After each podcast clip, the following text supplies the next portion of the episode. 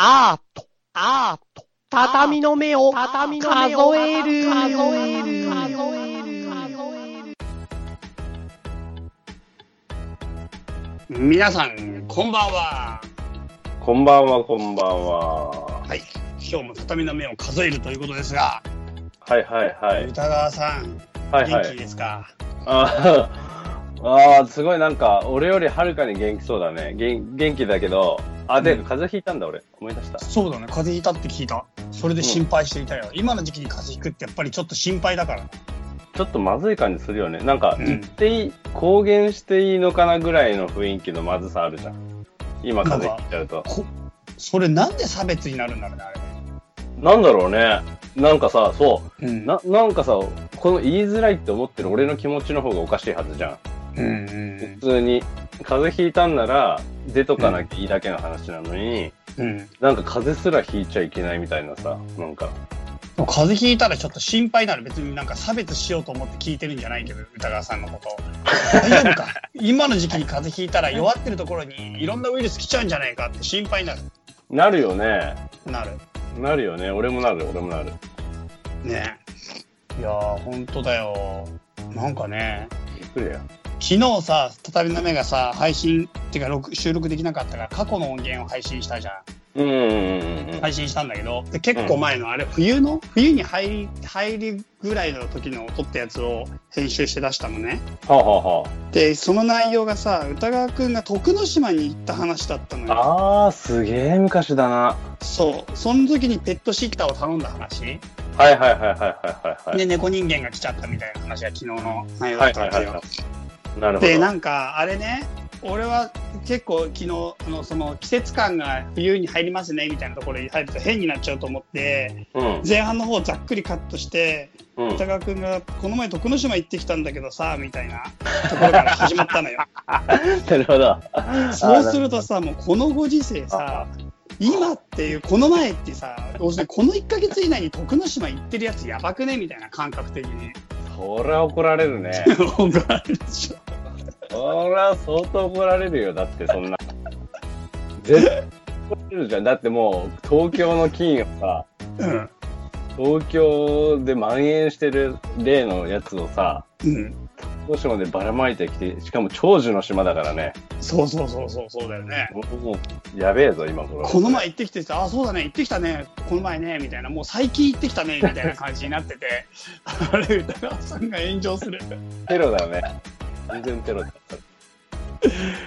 そう、まあ、ポッドキャストって別にリアルタイムで届けるっていう決まりは全くないからね、本当はリアルタイムじゃないことなんだけど、なんか、ああいうので叩かれるかなって思いながら流しました。ないよ、それだ大丈夫やばい、ごめん、ちょっと仕事に出ってきちゃった。ごめん、ごめえ？ん、マジでごめん。マジでごめん。ちょっと、俺も出ようかな。俺が出ようか。後で。後でいい？うん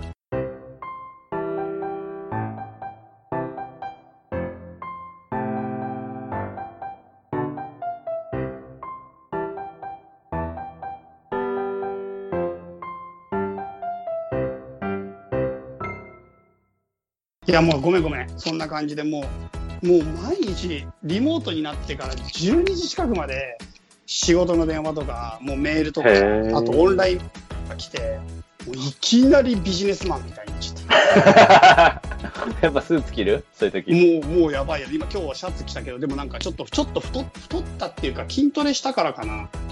おお、何、成果が出たってこと？いや成果出てないんですよこれがまた。どうじゃあ何なんだよ？なんで太ったんだよ？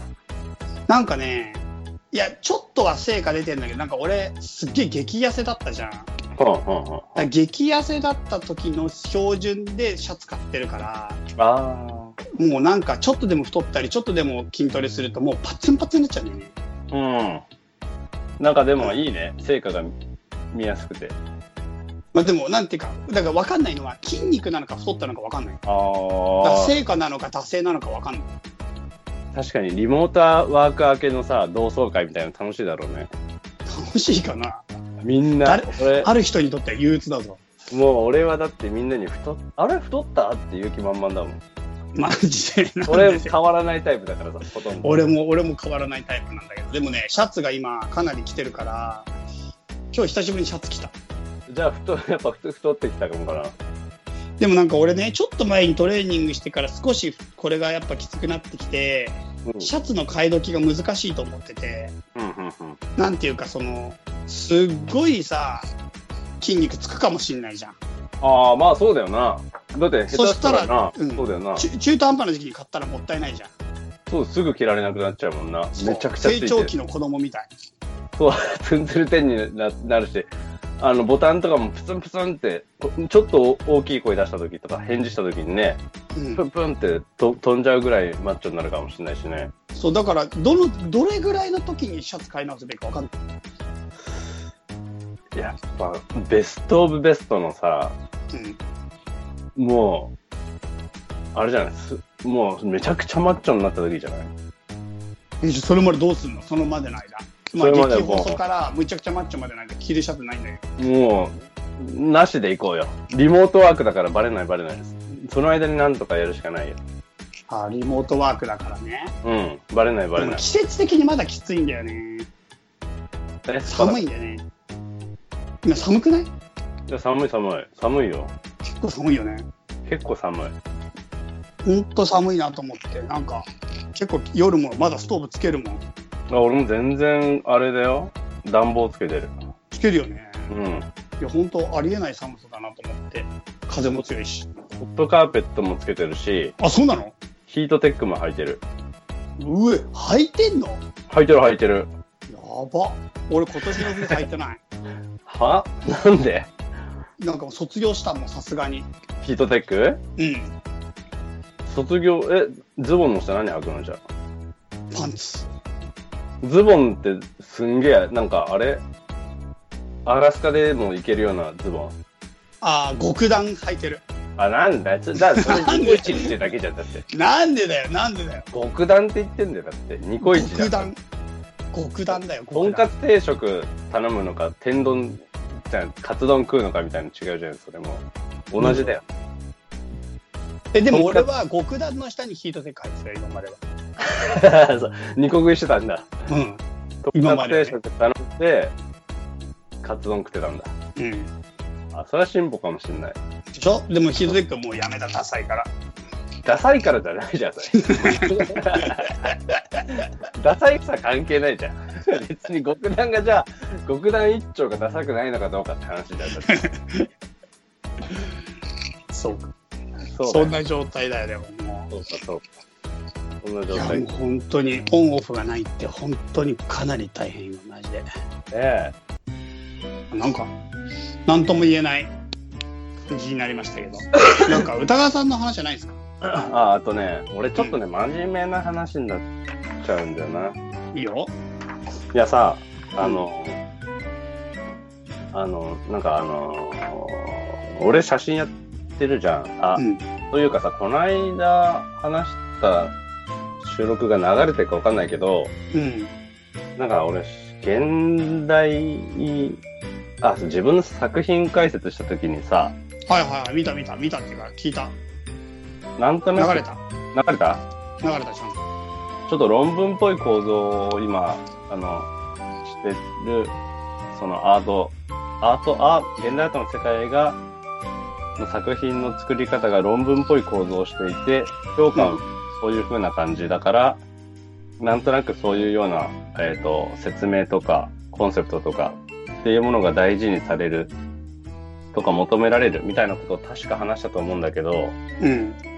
なんかそれの説明が正しかったかなって思ってたのと、うん。あとちょっと追加的なのがあって、いいかな、それ話しても。うん。いいよ。なんかさ、その、そもそもさ、俺写真やってて、うん。えっと、現代アートやってる人とか、うん。あと、ペインティング、画家でコンテンポラリーアートの、えー発表の場所がある人とか、うん。パフォーマンスやってる人とか、まあ、そパフォーマンスやる人もコンテンポラリーアートの場所で発表してるんだけど、うん。あと、あとえー現代アートの評論家の人とか、うん。うん。話した時に、写真、みんなね、みんなって言っちゃったら語弊なんだ。結構な割合で写真っていうものに対して、うん。えっと、やっぱり現代アートとはまた別のよそのものみたいな、あの、感じがする。うん。扱いを受けるというか、うん。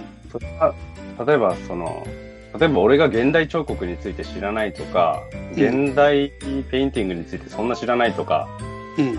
そういうのと一緒で、当然彼らもさ、すべての範囲を網羅し、なんかでできるわけないから、うん。現代写真とかがどういうものかっていうのは当然知る由もないっちゃ知る由もないんだけど、うん。それにしても、それ以上の何か壁を感じるなってずっと思ってたの。うん。俺が現代アートに憧れて現代アートのなんか場所に近づこうと思って作品を作って現代アートみたいなことやろうとしてるけどうん。写真っていうものを媒体にしてこう発表して写真家って名乗ってる感じがすでに何かこうすごいこうあ写真とかもそういうのを目指すんだみたいなっていうかさなんかうん。そのぐらいの距離感を感じるというか、あ、写真ってそういうことや、みたいな。うん。距離感を感じるなーってずっと思ってたの。うん。で、なんでだろうなって思ってて、それがさ、その、えっ、と、松し、松下哲也さんっていう、うん。えっ、と、近代美術史を専門にしている美術史家の人がいて、うん。うん。で俺はその人ツイッターでしか知らないんだけど、面識なくて。で、その人がノートってあの、ブログ形式のなんか、あうん。れ、SNS みたいな。あれ、なんていうの、ブログっていうの？ノートってやつ。あれでさ、あのー、日本の造形文化の伝統は、アートと相性が悪いかもしれないっていううん。ノートを書いてて、うん。これ、有料なんだけど、途中まであの、ただで読めて、うん。で、俺全部有料記事、有料記事っていうか、有料ブログも読んでる、あ、有料文も読んだんだけど、うん。えっ、と、ただで説明して大丈夫な分だけ今話すけどさ、うん。うん。えっ、と、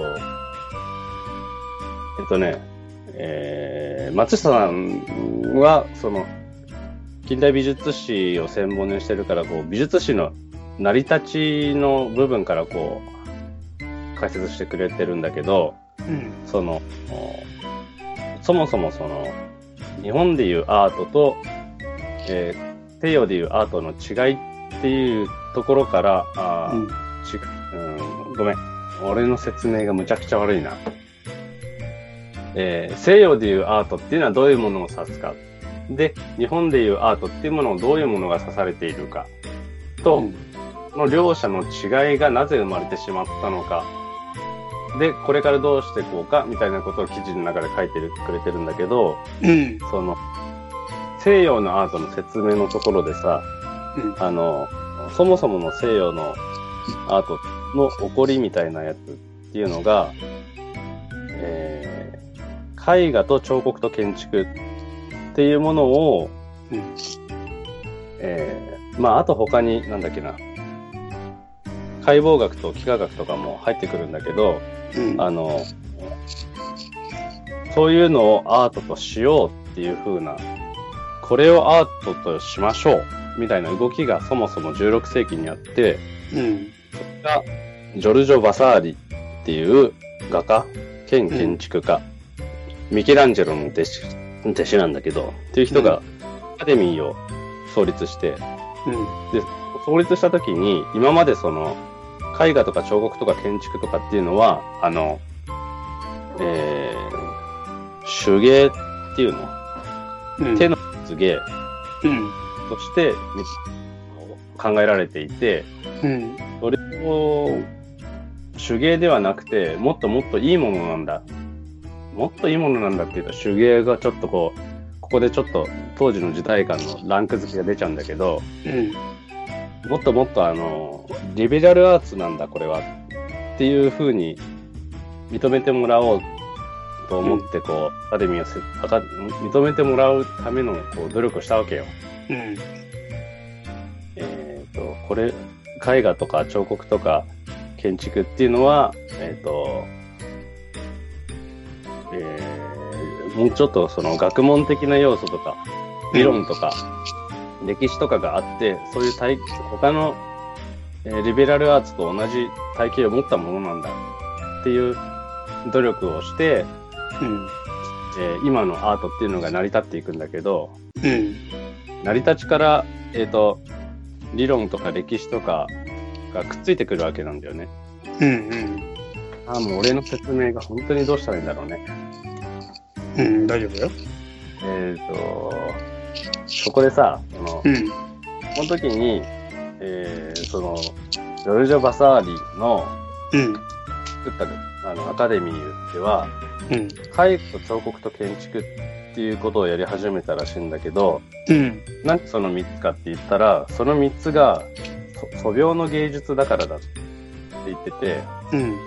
素描の芸術ってあの、味の素のもとに絵を描くのを描く書いて素描だけど、うん。でもこれも絵画も彫刻も建築もまず作る前にこう素描をするっていう、うん。えーデッサンを描いて、デッサンなりその、シュシュッと書いてこんなやつみたいなのを描いて、うん。それから本番のものをこう組み立てていくじゃない。うん。っていう共通項で、その、絵画、彫刻、建築を、あの、芸術として、こう、アートとして扱い始めたのね。ひとまとめと。で、それが16世紀で、うん。写真がさ、ちょうど同じ頃16世紀っていうと、うん。カメラオブスクラって言って、あの、あの、小さい穴からうん。真っ暗い部屋に小さい穴が開いていて、外が明るい場合、うん。外の光が小さい穴を通して、えー暗い部屋に差し込んでくると、うん。穴の反対側の壁に外の風景が映るんですね、逆さまになって。うん。上うん。でそれをカメラオブスクラって、そのカメラオブスクラっていうのを、えっ、と、絵画を描くときのさ、遠近法とかやるのにすげえ楽だからっつうんで、うん。絵画を描くときの下、下地にしたりとか、うん。あとあの、遠近法、俺もね、ちょっと忘れちゃったんだけどね。まあ、そういう絵画の、あの、下準備的なものとして、カメラオブスクラっていうのを、カメラの元祖みたいな原子の状態がこう、使われてて、うん。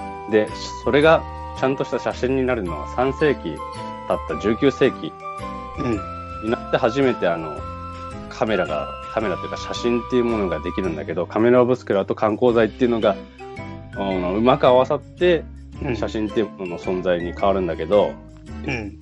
16世紀から19世紀の差があるのね、その、うん。の誕生か、アートっていう分野の誕生から、美術史の誕生から写真の誕生まで、うん。世紀も差が空いてしまうという。うん。で、その3世紀分の差っていうのが、未だにこう埋められてないんだっていうのと、うん。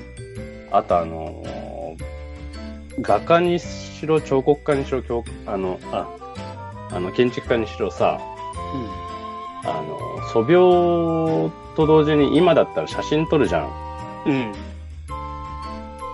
えっ、と、メモ、写真から絵画を起こしたりとか、写真をヒントに彫刻を作ったりとか、うん。のは全然あるからさ、その、写真ってあくまでさ、まだ、その三者にとっては素描でしかないというかさ、うん。素描的存在でしかないうん。ものだよね。うん。で、その素描でし的存在でしかないものが、うん。僕が芸術です。僕もアートですって言い出す感じって、うん。例えばさ、その、画家のさ、筆？うん。筆のあのペン回しみたいなのを芸術にしましたとかさ、え、でもだから余計現代アートっぽいじゃん。その、それこそ現代アートっぽいくない？その便器がアートだって言ったのと同じぐらいの発想の走りとしては、現代アートとして位置づけるならかなりふさわしい感覚じゃない？なるほど。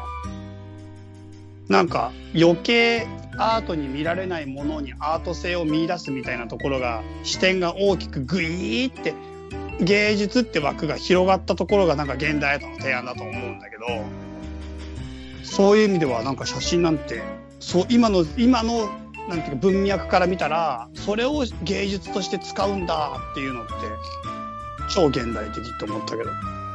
うん。なるほど。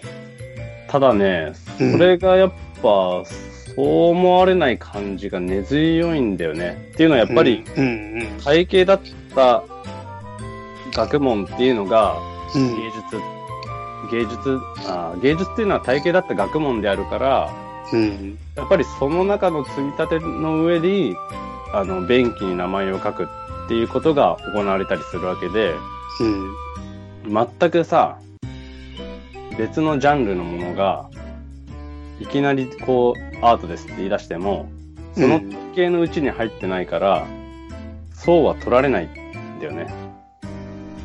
うん。でもなんかだからそうだな。便器の連続性の中で便器にサインして泉って書くのは確かにダメだけどなんかその現代アートっていうのっていうものがやっぱりなんかなんて言えばいいかな。その絵とか彫刻とかそういったいわゆる古典的にアートとして認められたものの枠を超えたってところが現代アートなんじゃない？いや、えっ、とね、なんかそういった古典的アートの呪縛みたいなもの呪縛と言っちゃ悪いのかもしれないけどそこの部分にもはやとらわれないく美的なものを見出す新しい。だからなんか文脈がそこで新しく出てくるっていうか、それがね、そういうわけじゃないんだよね。うん。実際の漢字を見ているとというか、うん。えー現代アートの作家もうん。自分と過去過去の結びつけというのをものすごい丁寧にやるんだよ。うん。この前言ってたもんねそれね、うん。確かに。うん。だからそれと全く関係ないところにいきなり立つことがあでもだからその文脈をどうだからこの前言った話でいくとやっぱりどうやって自分がそうどの歴史の延長に自分を位置づけるかっていう話でしょう。ーんとね、ちょっと話、えっ、とね、どう話したいかっていうのがまだちょっと先があるんだけど、うんうん。えっ、とね、えっ、と、ちょっと、ちょっと話戻してもいい？あの、えーで、まあ、写真ができたのが19世紀だっていうところまで一回ちょっと戻して、はいはい。っていうのはちょっとまだ話の続きがあってさ、うん。えーっとね、これをひ、えーっとね、っていうのはね、多分、これを紐解いていくのって、その、うん。あのー美術史家の松下さんも、その、これを紐解くのが結構苦労している。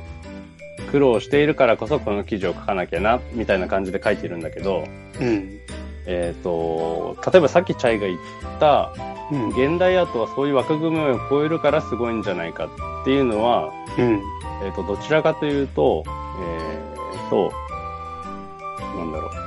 アートは自由にやってもいいっていううん発想みたいなのが、その元にあると思うのね。うんで、そういう風なアートを、えー自由にやってもいいっていう発想自体が、うん。そもそも間違って輸入された形のアート観なんだっていうのがうん松下さんの主張で、うん。なぜならばアートというのはもともと、えっ、と、自分たち手芸だったものを、自分たちは哲学や神学とか数学とかと同じ理論と体系と歴史を備えたものなんだ。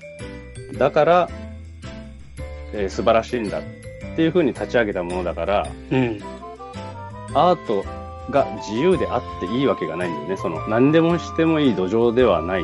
うん。むしろそっちの方が悪い土壌になっちゃう。うん。っていう話なんだよね。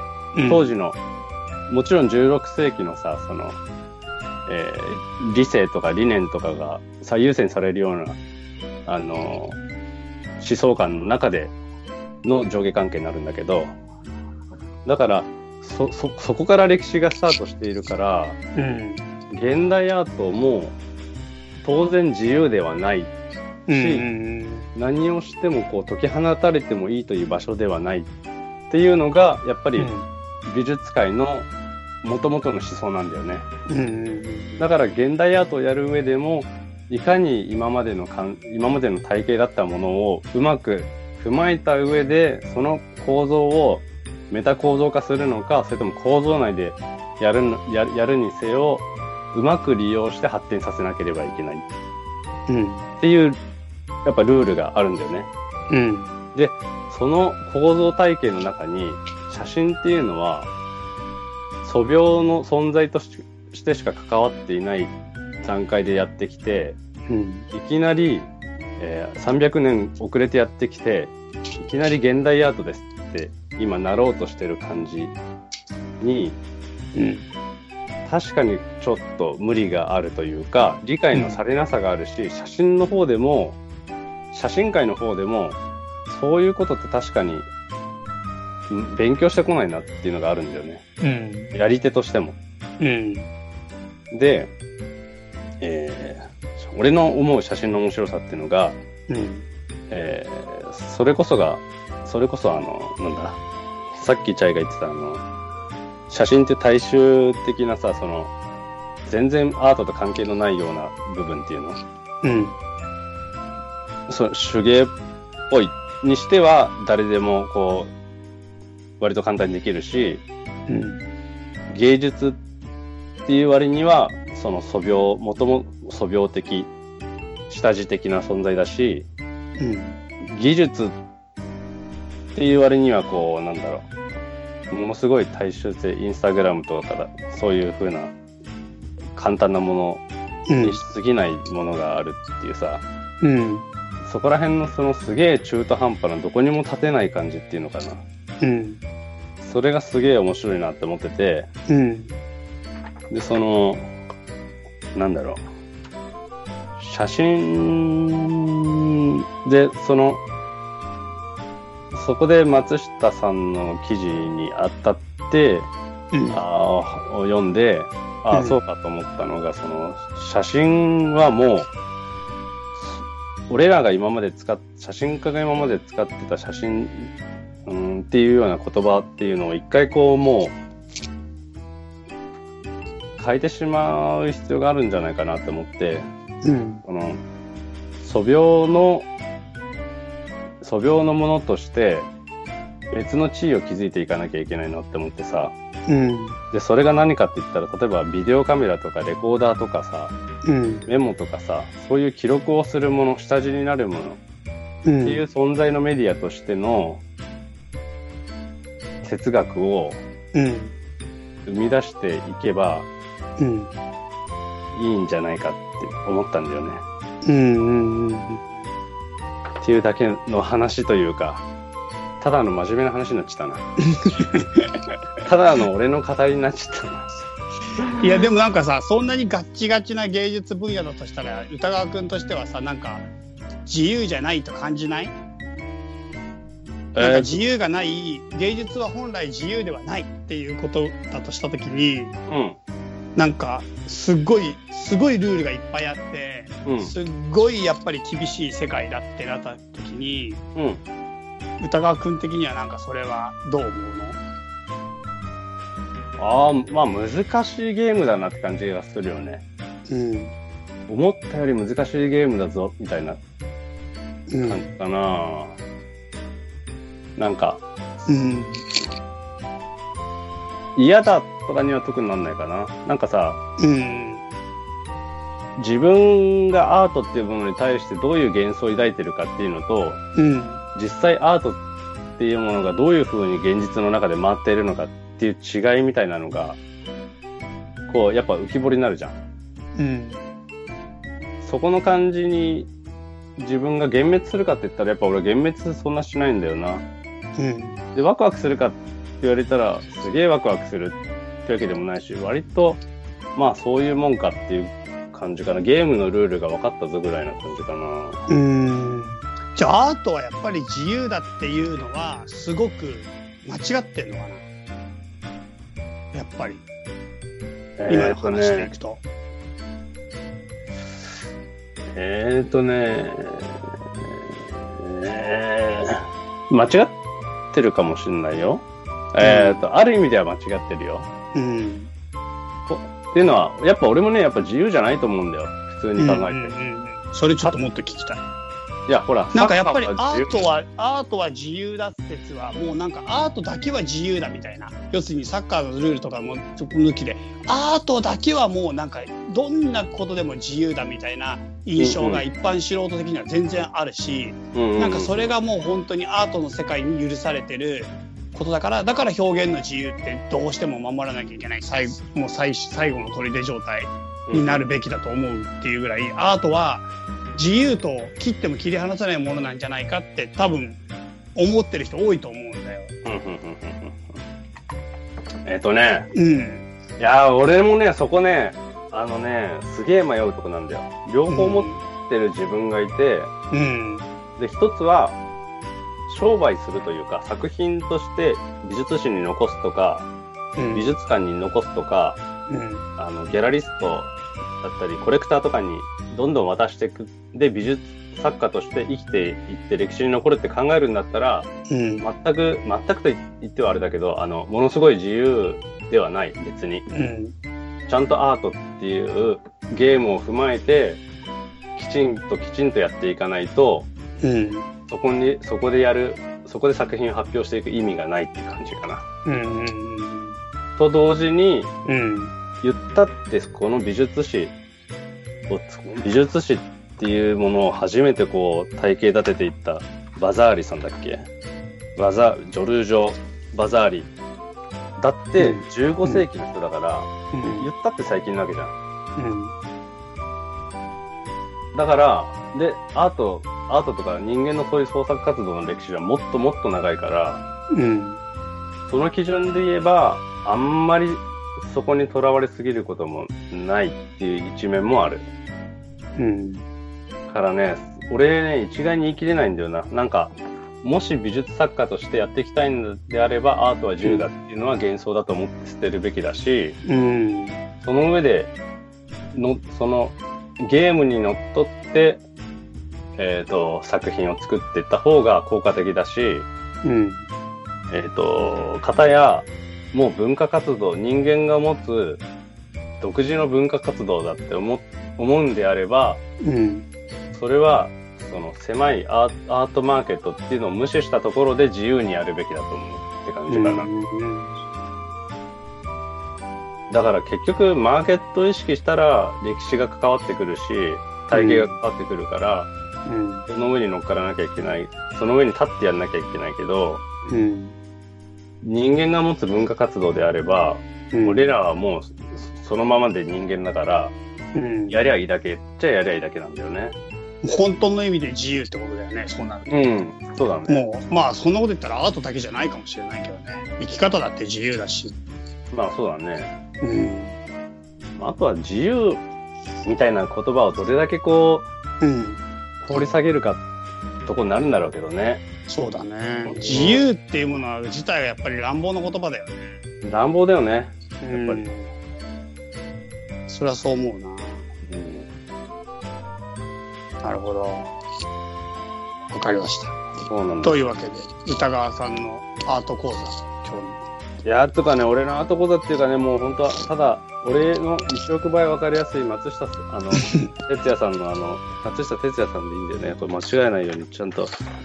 松下哲也さんの、えー、ノート、日本の造形文化の伝統は、アートと相性が悪いかもしれないっていうのをですね、うんぜひ200円で読めるんで、日。うん。途中まで、ただの部分でもね、全然、あのあれ、いいですけどね、いいですけどっていうのは、全然そこまででもお得なんですけど、うん。でもせっかくだから200円で読んであげた、ああげノてくださいートってどうやって支払うの？あれね、あの、ログインしなきゃいけないんだよね。登録みたいのするんじゃないかな。え、そんでクレジットカード払いなの？クレジットカード払いと、なんかもう一個あったような気がするけど、だいたいクレジットカード払いじゃない？あとね、うん俺はクレジットカードで払ったんだけど、なんなんかもう一個あるんだよね。あ、でもなんかかログインしてクレジットカード番号登録するんだ。ノートに。そうそうそう。登録しなくてもできるかもしれない。一括、一回払いみたいなやつ。その、一元払いみたいな。うーん。全部、全部し適当ですけど。うん。でも、できるかもしれないよ。なるほどね。そうですか。じゃあ、歌川さん的には、わかりました。もうちょっともう一回話戻っちゃうけど、うんうんうん。自由なアートを求めてるんじゃなくて、歌川さんはでもアートのマーケットで戦いたいんだよ。えーとね、うんあのね、そこも複雑な、複雑なんだよね。なんか、一番やっぱ信じてるのは、うん。あの、人間が持つ面白さとか、うん。人間が持ってるその、なんでこんなことやってんだろうっていうさ、文化っていう変なもん持ってんなっていう面白さが、やっぱ俺一番興味があるんだよ。うんうんうんうん。で、そこがやっぱ、好きだから作品を作るんだけど、うん。ただ、生きていく上で、当然、作るだけじゃ生きていけないから、うん。あと、えー、なんだ、あの、欲？うん。なんていうの、ほら、見、見栄え欲じゃなくて、なんていうんだっけ、性欲だろ、性欲？性欲。もう40だからね、なんだよ、それ。あなんていうの、その、出世欲っていうのかな？み性欲でしょ？なんだっけ？じゃあ性欲じゃないや。なんだっけ？なんだっけな？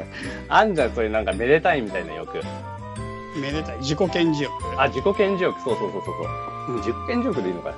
もあるから、あの、アートっていうところで成功したいなみたいなのはあるけど、うん。だから、えー、なんだ、アートのルールにのっとってやろう、やろう、やろうよって思っ作品を発表していこうよっていうのはあるけど、うん。根本的にはやっぱり文化の方が好きだね。あれこれ答えになってる？まあ、どっちもどっちってことで中途半端だってことだなんでそんな悪い方にまとめんだよ。な。いやいやいそれ同じ条件でだっていい方にも言えるじゃん、それ。言い方、言い方。言い方だよ、それ。完全に。言い方だよ。なるほど。わかりました。ありがとうございます。はい。じゃあ、そんな感じで、今日も畳の目を数える。今日一応お便りが来てるんですけど、読みましょうか。すいませんね、これもう本当なかなか話しちゃって。いやいや、もう本当にね、すごい、あの最近毎日更新してるんで、応援のお便りが届くようになってまいりました。おー、嬉しいね、嬉しいね。ついに畳の目にも久しぶりのお便りが来てますよ。はいはいはい。はい。じゃあ、畳の目のお便り4つ読んでいきたいと思います。はい。ラジオネーム、マヨネーズラーメンひろみさんからです。はいはいはい。はい。チャイさん、歌川さん、こんにちは。質問なのですが、お二人は集中力を瞬間的に高めるために何か実践していることはありますか？私は最近資格試験の勉強をしているのですが、集中できる日とできない日にムラがあり困っています。チャイさん、歌川さんが集中モードに入るために実践している儀式や集中スイッチになり得るものなどがあればお話しいただけますとありがたいです。なんか集中する方法ありますか？俺か俺ね、難しいね。なんかさ、うん。あの、風呂に入ってる時発見したやついいんじゃん？ん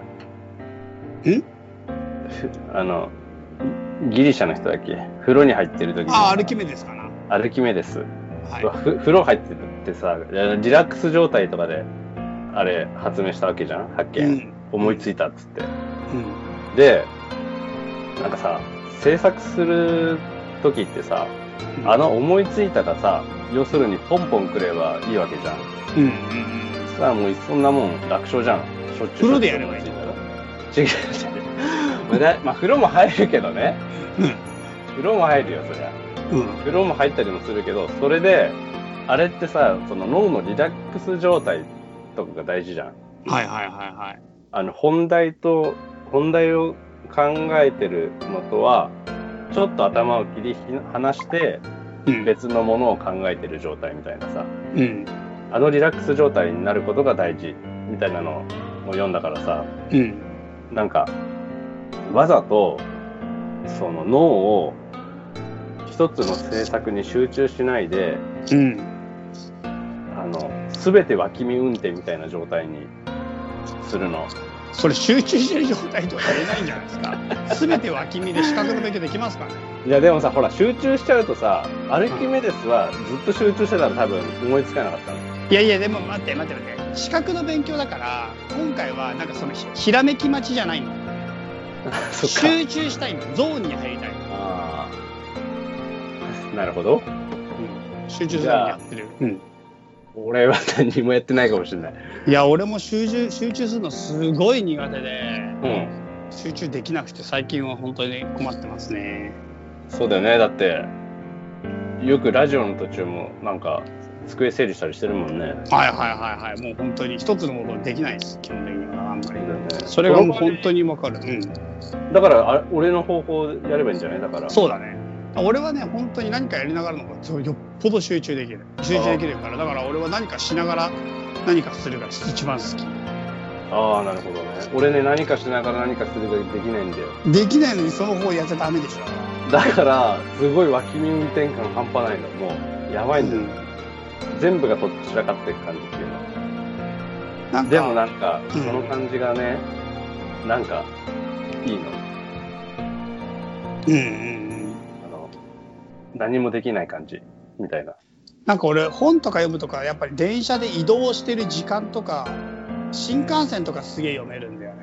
えー。だっ、て移動しなきゃただ移動してるだけの時間だっていうやってることが一つあるじゃん前提としてああ、なるほど。その中でもう一個のことができるって思うと得した感出るしあと新幹線ってなんかもうやることないから本を読むなら読むしかできないっていうふうに限定されてるっていうのもあるから。まあ今はちょっとね外出れるような状況じゃないけどさあと何か移動時間とか何かしながらの方が俺はまだマシかな。なるほどな。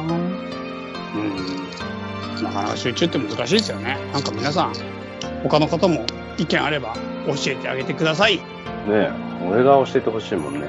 ねえはいじゃあ次は西欧レディのマリコさん、はい。私自己紹介で何を言うか毎回悩みます自己紹介ってこういう風に私を見てくださいというアピールでもあるような気がしてなんだかもぞもぞしてしまうのですお二人はどうですか？ああ、わかるな。俺もね、それ思っちゃうな。自己アピールだよね。だって自己紹介って。俺を、俺ってこうだぜのさ、コーナーじゃん。うんあれは、い考えたらだってすごい恥ずかしくない？だって。でもなんか自己紹介ってやっぱそれ自意識過剰すぎるから 俺はやっぱ相手のためだと思うよだからあなんかこの人どうなの人なのかなとかこの人どうどういうこなななんていうかどういうふうにこの人と関わっていけばいいのかながちゃんと相手に伝わるようにしてあげれば良いわけで逆に言うとこっちだって相手が自分で自分のこと喋ってくれないとあどんな人か全然わかんない何なんだろうこの人はってずーっと思わなきゃいけない方が辛労じゃん。ええでもさ、例えば相手がだよ。うん僕、小説す大好きなんです。よろしくお願いしますって自己紹介するじゃん。うんそしたらもう小説の話しかしちゃいけない感じになるじゃない。いや別に俺触れないそれの話。なんで、じゃあ、じゃあ、じゃあ自己紹介いらなくない？それ。いやいやいやいや、いろんなし自己紹介って別に小説だけの話しないでしょ。名前とか出身地じゃあ名前ぐらい、それ、それは名前ぐらい言うでしょ。そりゃ。名前のなんか自己紹介で困る人がいるよ。なんか自己紹介で何とかと呼んでくださいっていう。あだ名だけ言うの？いやなんか自分はこうこうこういう仕事をしていて、まあ、こういったことを始めましたと。でこういうことをやっていてまあなんとかっていうビジネスを始めたんでそのビジネスの開祖ですと。だからあだ名は開祖でお願いしますって言われて。うーわ、それはめんどくさいな。開祖って呼ぶのなんかすげえ嫌だなみたいな。なんか、いきなり敬わなきゃいけない感じ、ね。そうそう、それすっげえちょっと、あ、なんか付き合いづらい人だなと思っちゃった。結局一回も呼ばん、名前呼んでない。それ、呼ばない場合は呼ばない場呼んでくださいって言って呼ばれない場合、結構だって、ね、うん。相手の依頼をまず一断りしてるわけじゃん。まあでも、もうなんか名前呼ばないってことは関わらないってことになっちゃうんだよね。ああ、もうそうなるよね。うん。ねえねえじゃダメだもんね、なんかね。そう。だからもう結局その人とは会話をしたことがないぐらいになっちゃう。なんか呼べないから。呼ぶ方法がないから。そうだよね。俺の中では快祖じゃないと思ってたらね。そうだってすげえなんか、うわ、すげえ言いづれえし、付き合いづれえな。なんかい、その人に返そうって言いたくない状態になる、あるじゃん。あると、あるともう無理じゃん。そうだよね。快速じゃないしね。うん。まあ、しょうがないわな。でもそういうのってなんか普通に気にしなきゃいいのかなってもちょっと思ったりもするんで気にせずに普通に言えば誰とでも仲良くなるなんか気になっちゃうからダメなんじゃない？かな俺も気になっちゃうもん、そういうの。気にななっちゃうよ、ね、そそこでね、何にも気にせず、まあ、大スト飲んでよ飲んでよみたいな言いける人はさ、うん。気楽でいいかもしれないけど、そうなんだよ。そういうのできないんだよ。ね俺もできないんだよな。そうなんですよ。それ確かに。そういうのでは困ったこともあるね。うん、だそれの、だから自分がそういうことをしてないかって考え出しちゃうと、うんうん確かに。難しいよ、やっぱり。自己紹介でも確かにねすげえ難しい。自己紹介自体俺もねすっごい難しい。難しいよね。苦手苦手。なんか俺はどの設定でいこうかなっていつも悩んじゃって、うん。なんかそれですごい具合悪くなる。どの設定っていうのは？だから俺の本名で自己紹介しようかこっちのチャイで行こうかもしくはまた別のやつで行こうかっていう設定とかあとなんか自分がその関係性の中で自分をどのセッティングするのかをちゃんと決まってない状態で自己紹介したくないんだよああ、変えられんだ。それ。でもみんな変えてるよそれあの不思議そうに言ってるけど家の中ではお父ちゃんだし妻の前では旦那だし会社では会社員でなんかもう社員だしとかみんないろんなペルソナ持って生きてんだよ。誰でも。だかいらむずくないでも。例えば歌川さんが例えば自分の子供のお母さんに会った時に「どうも誰々ちあ誰々のあの父のなんとかです」っていうペルソナで設定するじゃん。その時にわざわざ自分の職業とか出身地言わねえじゃん。あ言わないね。だから結局言わないわそうそのコミュニティコミュニティで適切な自己紹介があるのあるわ。それのセッティングを間違えるとなんかギクシャクしちゃうしこっちもあれどれだっけなってなっちゃうから俺はその適切な最も正しい自己紹介で気になっちゃってそれが難しい時ある。だけで誰だってやってるよ。俺ね、その距離結構間違える。あの、俺のままで結構よ、あの、保育園とかも行っちゃって、あの、何？身内のことを普通に名前でこう説明したりしてて、誰のこと話してんだかわかんないみたいな顔されたりとかね。あるわ。俺その距離間違えるすげえ。いやでも俺も間違えるから気になっちゃって難しいんだよねそれ結構難しいんだよね難しい。め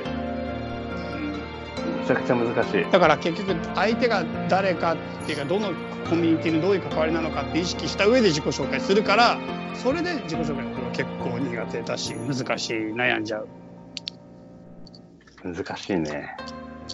まあだからそういう意味では自己紹介はとっても難しいですよ。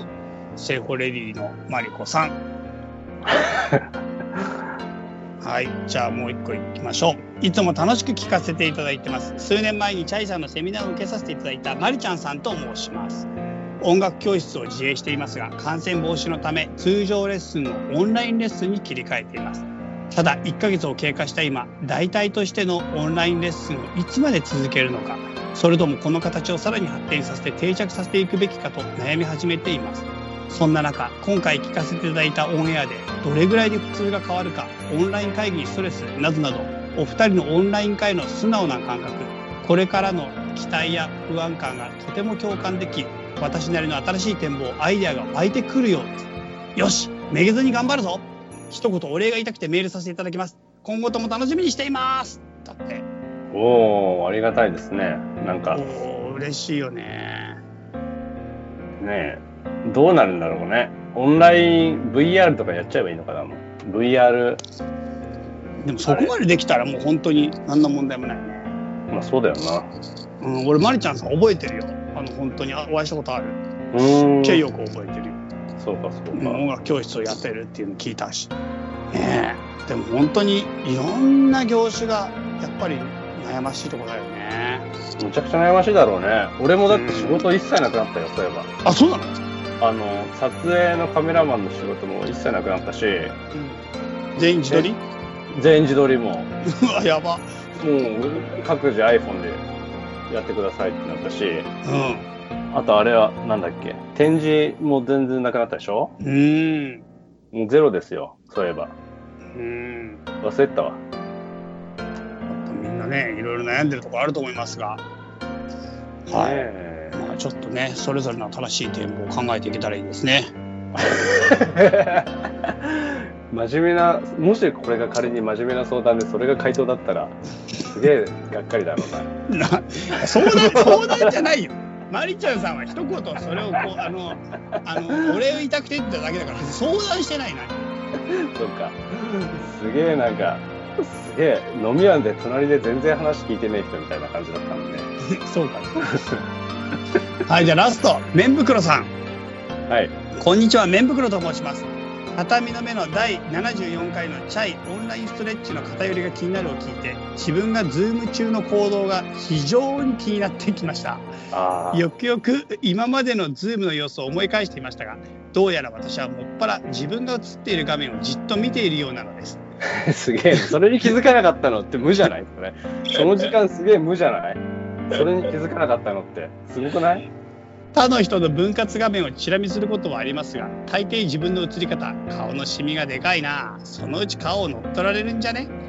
この服の色太って見えるな。などとチェックしたり自分が話してる時はこんな顔して笑うんだ。変なの。なんかマジな顔してんな。間が抜けてんな。などと観察したりしているのです。自分にしか興味がないやつだなとは思っていましたがこれほどとは。自己弁護もしておくとみんなの外見や部屋の様子などをじっと見るのも失礼かな悪いかなという意識も働いているんだと思います。しかしですが自分が話しているところを実際真正面から見たことがなくその面白さに今は食いついているというところ 食いついているというところもあります。鏡の前で一人でベラベラ話す趣味はございませんからまだまだ目新しい経験なのです自分が話す画面だけを見つめていると自分が話しながらも画面の自分に本体の自分が話しかけられているような奇妙な感覚を覚えたことがありました。ああ、いいね。そんな時画面の私の方から先に話しかけてくれれば面白そうだなと妄想が膨らみます。順序が逆視覚が逆になるとどうなるんだろう。でも違うことは話せないんだからそれは Zoom 上の画面の私に本体の私が乗っ取られると乗っ取られている乗っ取られるということなのでしょうかね。そして Zoom が切られてしまった時本体の私はどうなってしまうのでしょう。これからも新しく面白い視点を教えてお与えくださいね。歌川さんチャイさんよろしくお願いいたします。麺袋より。もう、仕事してないことは間違いないよね。その間。間違いなく、あの、リモートでサボってる。自分ずっと見てるのねリモートで自分の顔固定して確かにさ、確かに、自分が喋ってるところを真正面から見る経験ってないもんね。うんないかも。しかもリアルタイムで。ないかもない。そうだよねそうだねそれありえないもんねないない。確かに、そんな、それは確かにすげえ新鮮かも。やってみたくなっちゃってるじゃんしかも向こうも俺が喋ってるのが、俺が喋ってるのと全く同じなわけじゃん。うん。うん。うん。ないそれ。すごいすごいよね。うん。相手が喋ってるのと俺が喋ってるのを完全被ってるって、確かに、どっちが分かん。なくなるね、かぶってるってすごいよねすごいね。確かに俺も、それは、俺ね、 Zoom まだやってないん。だけど、あそうなん。だうん。確かにそれ、やったらもうそこしか見なくなりそうだね。今の話聞いちゃうとねうん。 Zoom の目的それになるよね。 Zoom やりたいもん。やりたくなっちゃったやりたい。一人で Zoom やろうかな。お一人でもできるよねや、やったこと、いやいや、やったことない。できも一人、一人で Zoom やった時に何話せばいいか分かんなくない？もうそうなったら。えでも自由だよ逆にああ、そっか。何でもしかも話せる話しちゃいけないこともなくなるうまく話せるから。その、なんていうの？えでもうまうまいとかうまくないよねコミュニケーションじゃないんだったってでもさ、その、さ、気をつけなきゃいけないのは、鏡の前で一人で話すのと、うん。うん Zoom を一人でやるのはやっぱ違うもので、うん。 Zoom で話すときは、あの、本気で一人でじゃんけんをやんなきゃいけないのと同じ状態になるじゃん。なんで？つまり、俺が話してるのか向こうが話してるのか分かんないっていう状態になるほど、きちんと自然に話さなきゃいけないわけじゃん。ってことは、話す内容に対してさ、その、演出があってはいけないわけじゃん。でもなんかこっちが演出しようが話す内容がちょっときちんとしてなかろうが、それも含めて自分だから。なんか、別になんか完全に自分を演じきろうと思えば思うほど自分のなんかノーマルな普通のミスする姿も含めて完コピの方がすごくない？ま あ確かに。完コピで言ったらそうだよな。うん。完全に自然な自分の方がすごくない？そうだよな。あの、恥ずかしがっちゃってるとかさ。うん。あ話すの恥ずかしがって、照れくさい顔してる俺がコピーしてるみたいな。うん。確かにそうかもしれない。できるよ。確かにそれなら、確かに一人でもいいのかな。やってみなよ。それ、ちょっとそれ録画、録音したやつちょうだいよ。やりだすの怖い。顔なしのズームやめてほしいんだけど。なんでそこ、顔、顔前提の話なのにか、そこだけ顔なしでカットして流すのさ。音源だけ恥ず。かしめじゃんだってそれ。ただの。恥ずかしめなんだけど、それ。ただこんなこと一人で話しただけっていう、いいじゃん。超すごいじゃん。恥ずかしめだな。はい。わかりました。はい。じゃあそんな感じですかね、今日は。はい。はい。というわけで、皆さん、またお元気で、えっ、と、お便りくださる方は、歌川チャイ、アットマーク、gmail.com まで、ぜひぜひはいメールお待ちしております。はい、お願いします。はい。ツイッターもね、ハッシュタグ畳の目で感想をつぶやいてくれるとめちゃくちゃ嬉しいので、ぜひぜひお願いします。はい。はい。では、そんな感じで、また皆さん、ごきげんよう。さようなら。この番組はバックパッカーを応援するたびたびプロジェクトの提供でお送りしたんだからね。